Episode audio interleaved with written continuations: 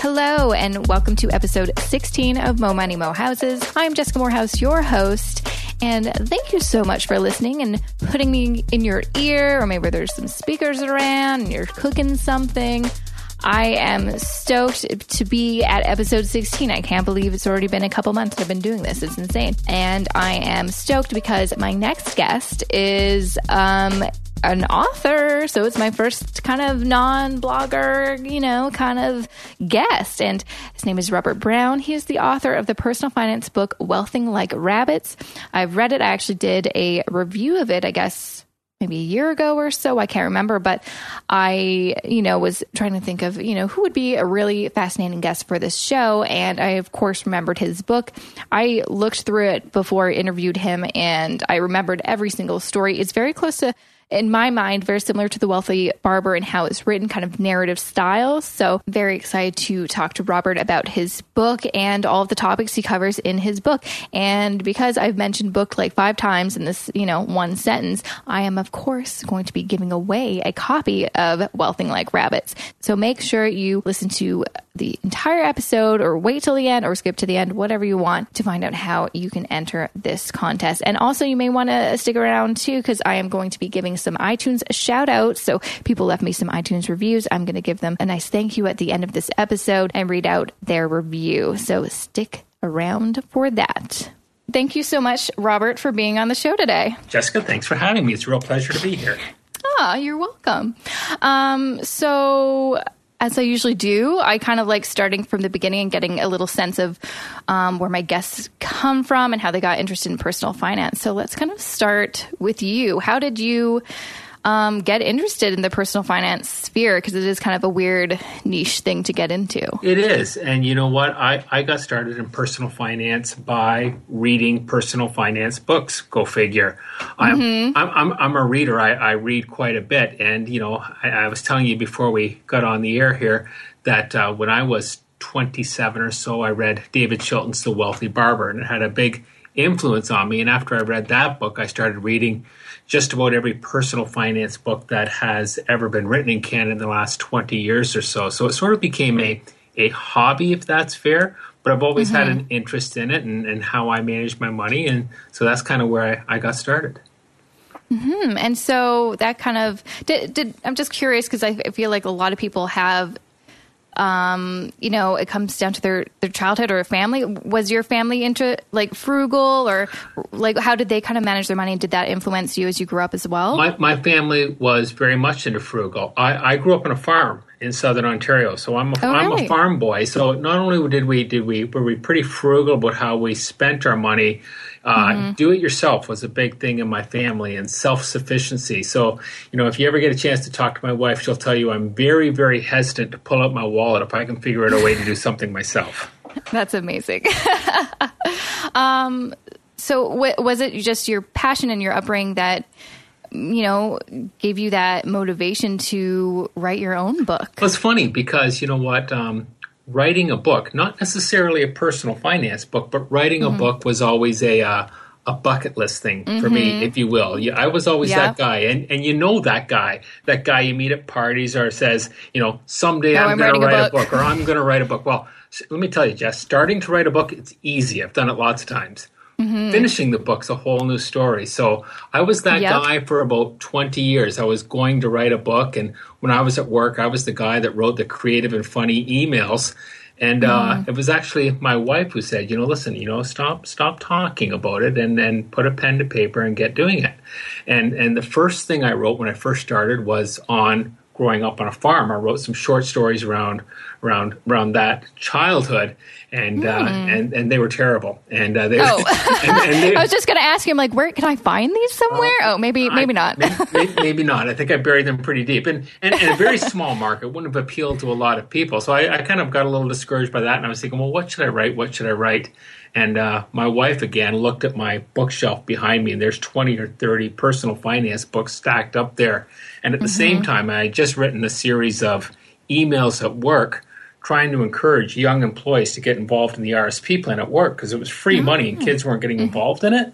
So mm-hmm. I wrote a, mm-hmm. a, series of six or seven emails that were pretty well received. So all those events kind of came together, and I, I decided I'd uh, start writing a personal finance book, and that's where it started.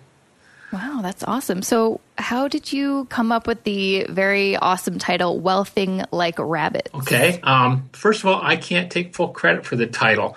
And, okay. Uh, I, my the, the the first title that we were thinking about using was just wealthing, just one word, and okay. and that was a little dry, and it didn't really capture the flavor of the book, kind of that. that, that I, fun, I agree. I agree. That fun, and it was actually a friend at work that said "wealthing like rabbits" because it kind of cheeky play on words on that other thing that rabbits do yeah. a lot of. So that so that was kind of fun.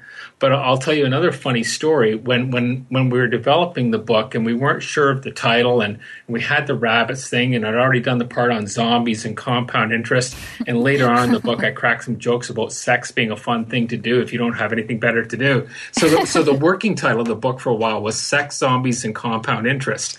Which, oh, I like that title. That's well, that's. But here's the thing, Jessica. Yeah. It's a great, clever title. But if you go on Google and Google "sex zombies," you actually get a response. And uh, yeah, as, and you may not find and, the and, audience you're looking that for. That was not the audience I was looking for. But when we chose to invent the word wealthing, and, and I'd love to say I did this by design, but it was just a freak accident. Wealthing mm-hmm. is a word that we kind of invented. So if you go on and Google wealthing, everything mm-hmm. you get will be around my book because it's the That's only awesome. thing out there that has that word. So it was kind of a, a, a, good marketing ploy that I, I didn't really think through. I just got lucky and it happened. Absolutely. That's awesome. Being a digital marketing nerd myself, I'm like, that's great that you kind of, what's our SEO strategy? Yes, all right, let's do that. That was, that was all my idea. That's amazing. Um, so I wanted to kind of uh, talk about a few of the topics you talk about in the book. Okay. Um, I kind of me- mentioned to you before we hit the record button that um, I read your book and I reviewed it back in September which I loved. And um, before uh, getting, you know, preparing for this interview, I just, you know, went through the book just to kind of refresh my memory. And as I went through each chapter, I remembered each story oh, vividly. thank you. That's kind. Yeah, I mean, it, it, doesn't happen too often when I'm reading a personal finance book and I'm like, oh, yeah, I remember this chapter. It's specifically about this, and there's that guy. And so I thought that was really cool. And, and part of the reason that I think um, the book is a bit different than other personal finance books out there, it's, it's kind of a, on its own um, thing, and it's just yeah, it's an easy way. Just kind of, I also mentioned that it's very similar to one of my favorite personal finance books, which is The Wealthy Barber, where it's it's written in a narrative style, and that helps to remember the information and make it interesting. And you just kind of like you know, it's a page turner, quite honestly. Well, you kind of want to know how the story ends, right? Again, Jessica, thank you. Being compared to the wealthy barber is about, you know, the best compliment a Canadian personal finance writer can get. and and I think that we're blessed in Canada that we have a number of excellent personal finance authors. And I don't want to uh, badmouth our friends to the south, but I think we do a better job of it in Canada than, than for the most part the Americans do. But I wanted mm-hmm. to write something that was different, and, and that's why we subtitled it An Original Introduction of Personal Finance. If I tried to find uh, David Chilton's voice, or Gail Vaz Oxlade's voice, or Preet Banerjee's voice, or Bruce Sellery's voice, all those excellent authors. Well, mm-hmm. I don't mm-hmm. think I could have done it as well as any of those guys did it. And I wanted to do something that was a little unique and that would stand out to people who before had not been interested in personal finance and try to get them interested. And I knew if I was going to take on that challenge, it had to be a fun read. So the goal mm-hmm. was to write a book that was entertaining, but at the same time educational, fun, but not silly. And sometimes that's a really fine line to walk. And and, and I hope I found it. I think you did because when I was reading the book, I remember um, I remember remembering that um, I was reading it and I'm like, this would be a perfect book to give to my little sister once she finishes university and is about to kind of, you know, get her first real job and move out. And, you know, because that was at that point in my life, that's when I started getting interested in personal finance because, well, I had to pay my own bills and I had to figure stuff out. So, um, yeah, I think you kind of hit the nail on the head there, finding a really great way to explain complex um, aspects of you know finance to an audience who doesn't know where to start. And and and introductory and foundational personal finance. When I do book signing events at chapters, I'm all, I always go a long way on my way to tell them that this isn't an investing book. There are there mm-hmm. are tons of books at chapters to do a fantastic job in talking about investing. This is about common sense, everyday money situations that excuse me that almost everybody faces. Things like the need to save some of their money for their future. Yeah, I hope you noticed that I wasn't one of those guys that said you need to put away every nickel you make, but you do need to save mm-hmm. some. And I'm sorry, mm-hmm. the math doesn't lie. The sooner you start in life, the better off you're going to be later in life. I, uh, mm-hmm. I talked quite a bit about home ownership and, and living within your mm-hmm. means, and uh, a lot about debt and all the different ways we, we can borrow money, but very foundational stuff so that hopefully they will have some money someday to invest. Exactly. And that kind of brings me to the first chapter that's all about choices, yeah. which I really liked because I feel like a lot of people are kind of afraid to even like dip their toes into the personal finance world because they're just afraid of not doing it right or you know they make excuses like oh well i don't have enough money to start investing or you know stuff like that and at the end of the day it really just comes down to choices and sometimes it's like there isn't necessarily a bad choice. You need you just need to kind of start. There, you know, you may you know, I remember just when I was starting to invest, I remember I, I understood the kind of basic concepts of RSPs and TFSAs and stuff like that and mutual funds, but I was always kind of afraid of putting, you know, a big chunk of money into this mutual fund instead of this sure. one. Cause I'm like, what if I'm not making the right you know, what if I could make a little bit more money in that one, but I'm investing in this one? Yeah. And, you know, a lot of it is you just need to kind of try and just try to make the best choices you know you can and then just keep getting better at it i absolutely agree obviously we should all try and make the best choices that we can but if our if the bar we set for ourselves is we're not going to do anything until we know what the perfect choice is, you'll mm-hmm. never make that decision.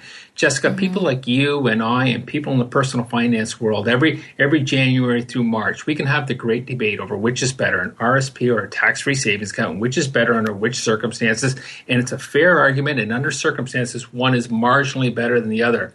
Mm-hmm. But for most young people who haven't started yet, the far more important thing is that they pick one or the other and they be committed to saving for the long term. Some people can wait for years trying to make the perfect decision on that, when in fact the perfect decision would have been to start with one or the other three years ago. Sometimes they exactly. beat up the details when they should be focused on the broader picture. Absolutely, absolutely. Um, and uh, after kind of the choices, the other chapter that I really loved, particularly because I think at that point I was considering getting into the kind of property world, buying my first place with my husband. I think I was, saw some posts around that. Yeah, yeah. There's I'll, I'll, put those in the show notes if anyone's interested. But um, yeah, we were really gung ho about like, yes, we're in Toronto. I think we're going to stay here for a while, and uh, it looked like on MLS that it was actually affordable to buy a house. We're from Vancouver, so everything looks affordable. Um, but there's something I don't hear every day. Toronto looks affordable. Well, yeah, when you're from Vancouver, yeah, it does. but uh, anyways, so I really enjoyed the chapter about mortgages because that was something that I knew a bit about, but I couldn't. There's it just seemed a little bit overcomplicated. You know, lots of people just weren't very good at explaining it. And then there's, I really just liked your story about the Mar- Mario, Mario and just Mario and Luigi. And it's funny because I remember, yeah, like reading that chapter and totally picturing Mario and Luigi from Nintendo buying houses. I'll tell you, that and, was the very first chapter I wrote. You think you think when someone writes a book, they, they write it in the order that you read it, which, mm-hmm. which isn't the case at all. And, well, maybe oh, it is for right? some people, not not for me at all. It was all over the page. You mentioned the first chapter. That was actually one of the last chapters I wrote. Is that right? Yeah. Oh, I love that. That's so cool. Yeah, but um, the, the the chapter on mortgages was actually the first chapter I wrote, and the first time I wrote it, it wasn't Mario and Luigi. It was uh-huh. um, it was the Brady Bunch, and uh, and it just got too convoluted, and there was too many people, and there, was, too many people in the Brady there Bunch. Was inappropriate relationships happening, and it was just it was just got south. And I said, "Oh, there's just too much information in there. How can I how can I boil this down and, and find a a pop culture reference that's that's only two people that works for a millennial generation. And I look across the room, and my son, who was 16 mm-hmm. at the time, is there playing, uh, you know, Diddy Kart Racing. And I went, oh, God, mm-hmm. that's so perfect. That's you know? it. Perfect. Yeah. Mm-hmm.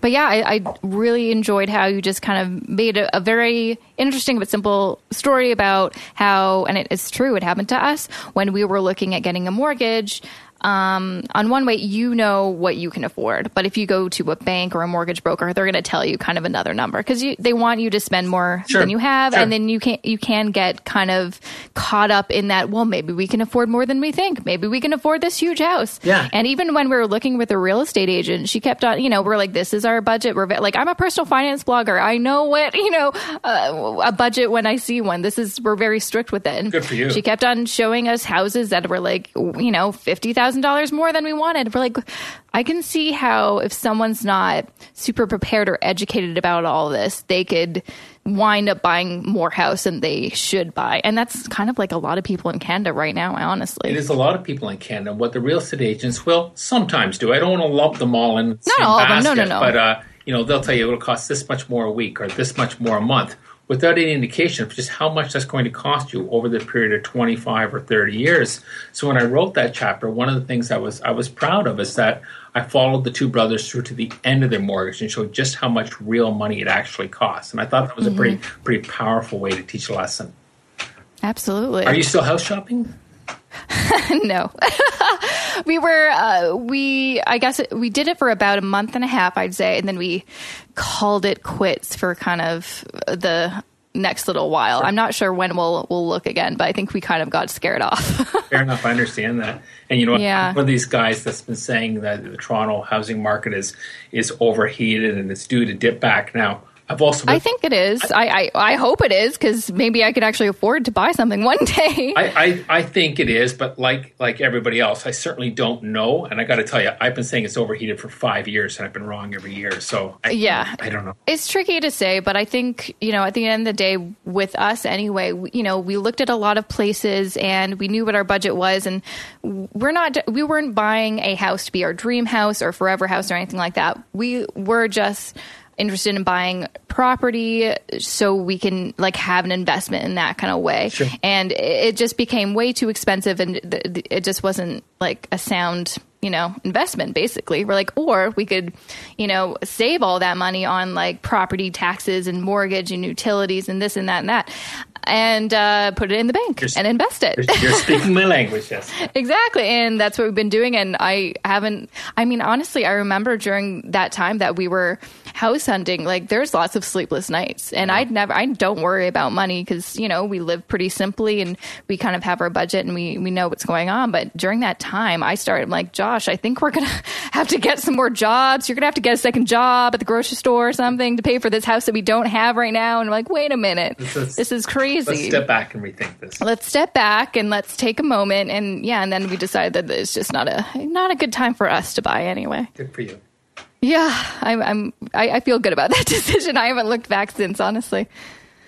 Um, so yeah, another um, yeah, kind of on that same note, because another story I really liked in your book was about Casa Loma, which is you know what's so funny. Uh, the, your story about Casa Loma and how it came to be was I had no idea that was the actual story. Oh, okay. I had no idea. That was like a nice history lesson for me that it was this, you know, wealth or this man who kind of made his money in Toronto and then um, you know, started building his dream castle, and then the expenses just got too much, and then he eventually went bankrupt, didn't he? The part of that story that I liked that I, did, I didn't know when I started to get into it, I was aware of Casa Loma that a, a rich guy had built it and he, and he died broke. But what I didn't know is that Henry Pellatt, the guy that bought it, made his money mm-hmm. in electricity. He was one of the guys that brought electricity to southern Ontario. And in the 1912s or 1913s, the Ontario government changed the laws so that it had to be electricity had to be supplied through public companies. So in effect, Henry lost his job. Okay, oh, and so I thought yeah. so that really worked well with what I was trying to do because in our mm-hmm. world today, sometimes people lose their jobs due to circumstances beyond their control. So I thought it was a really nice fit into what I was trying to do. Absolutely. And I, I, see this a lot. And there's lots of like articles, newspapers, and stuff that people, because interest rates are so low, they're buying more house than maybe they should. And they're just basically, they're just only okay for now because, you know, they both have their jobs, nothing's going crazy. But or, I kind of feel for these people that if one of them does lose their job or if something happens, or, what, are, what are they going to do? Or if a couple kids come along, they, they're, mm-hmm. they're, they're, pretty expensive to, to raise too. Or if interest rates go up. And one of the points I make in the book is that interest rates are at an all time low, and and that's great. They have been for about seven years, but I think it's realistic to expect sometime in the next 25 or 30 years they're going to go up. And people Absolutely. need to be ready for that. Exactly. Like they can't stay low forever. If what goes down must go up and, you know, Eventually. vice versa. Yeah. Eventually. Yeah, we don't know when, but, you know, that's kind of inevitable, isn't it? Mm-hmm. Yeah. Um, kind of switching gears a bit. I really liked your section about credit cards just because I feel like I was just kind of flipping through the chapter. I'm like, that is exactly what I do. You, your kind of mentality and mine, like, I don't like credit cards. I don't like credit. I don't like debt. I've never been in major debt myself. And I credit that because I hate debt so much. I just try not to use credit at all. Good for you. So one that one of the kind of habits I created, um, I guess back probably five years ago or, or, maybe more was I do use my credit card on occasion. I actually use it more now. I don't use debit. I use credit. Uh, my credit card is my kind of main um, payment card. Um, but I don't wait until my statement comes. I pay it off immediately, and it's mainly because I don't li- like looking at my like bank account and seeing that I owe money.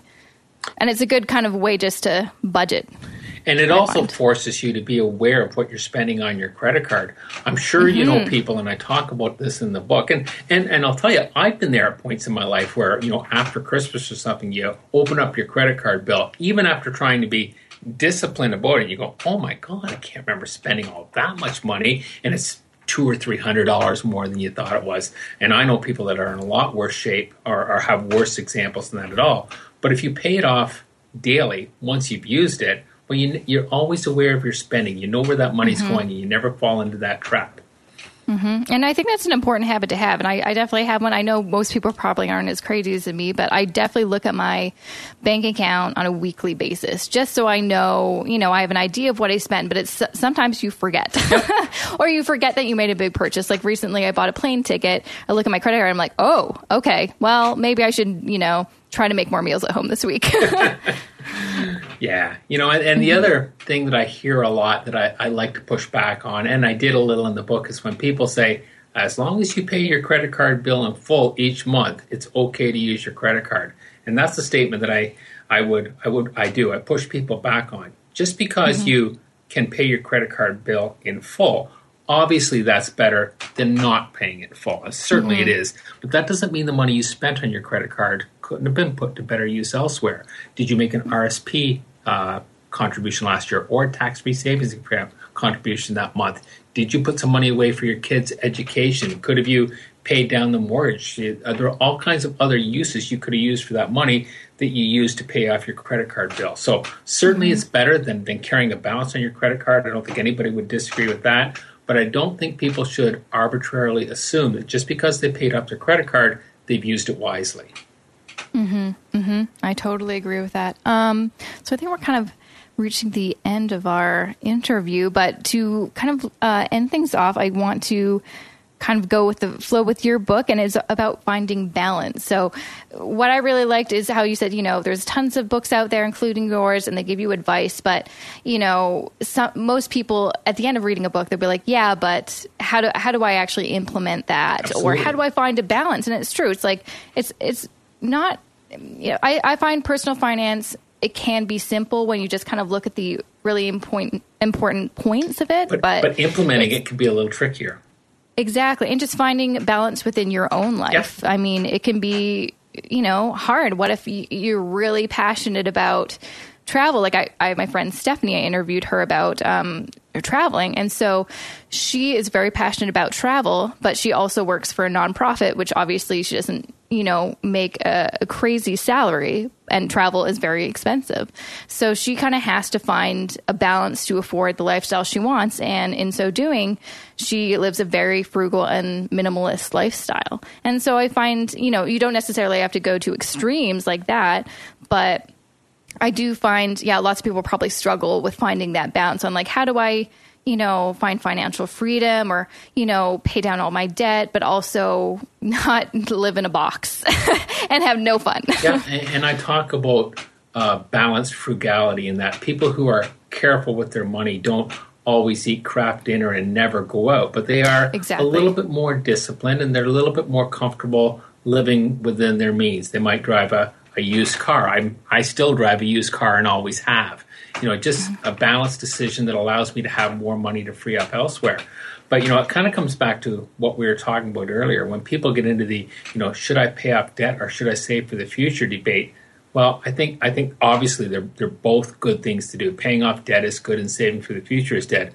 What I usually recommend to people is is do both, even if you can do less of both. I'm always a fan of telling people to start saving because they need to establish that habit of saving. If they pay off all their debt first and then start saving, I think with the best of intentions, they're kind of setting a habit of postponing that savings piece. But I would rather see them get it started, even with the small amount, pay off their debt, and then start to save more once they've done that. But there's no there's no perfect answer to that situation. They kind of need to balance all those fundamentals out together, but they can't ignore them either. Mm-hmm. And I, I know you mentioned this really great point where most people that live within their means are happier for it. And oh, I agree with that. Absolutely. I've always lived within my means. And I, again, I, I, like I said earlier, I don't worry about money. I don't have, you know, a ton of it, but I don't worry about it. Absolutely. I couldn't agree more. And, uh, you know, you may not have a ton of it right now, but all that's relative. If, if, if you're not in debt, if you have Mm-hmm. hundred dollars in your bank, you say, oh, "I don't have a lot of money." That's a lot more money than having negative ten thousand dollars in your bank. That's true. So everything is relative. And everything is relative, absolutely. Well, thank you so much, Robert, for joining me on the program today. Well, that was fun. Thanks for having me, Jessica. Anytime. You're welcome. Thanks. Thank you so much for listening. And for the show notes for this episode, all you have to do is go momoneymohouses.com slash 16. And if you check out the show notes, you'll actually find a special giveaway I'm doing. Robert Brown is so nice enough to give away a copy of his book, Wealthing Like Rabbits, to a lucky winner. So make sure to check out the show notes uh, to enter that contest. So maybe you'll win his book for free. Um, and you can also check out more about him and the book at wealthinglike.rabbits.com. Before I go, I just want to give a few shout outs to some iTunes reviews I have from my fellow Canadians. Uh, the first is from Eamon Sitar. Finance doesn't have to be boring. That's what this podcast is about. Love listening to it and would highly recommend it to everyone as it is very insightful and fun to listen to. Excited for more. Thank you so much, Eamon, for your feedback. I really appreciate it. Next one up is from Canucknut, and they say, Jess and her guests make it enjoyable to listen to a personal finance podcast fabulous. Thank you so much. I'm glad you were enjoying listening to my show. The next one I have is from Prakris. This is a well produced podcast with informative guests, interesting personal finance stories, and good advice regarding personal finance with a Canadian focus. I look forward to each episode. Awesome. Thank you so much, Prakris. And the last one is a bit of a tricky one. It's in French. Luckily, I did go to French immersion, though I have not used my French for many years, so bear with me. This is from Une Dieu And they say, très bon podcast pour ceux qui sont intéressés par leurs finances. A une voix qui est facile d'écouter. Well, thank you so much. And if I understand that right, uh, they are saying very nice podcast, very interesting about finance. And Jessica has a very nice voice that is easy to listen to. Well, thank you so much. Merci beaucoup. And if you want to get a shout out on a future episode, all you have to do is give me a iTunes review or a Stitch review, and I'd be happy to say thank you on a future episode. Thank you so much for listening, and I will see you back here next Wednesday.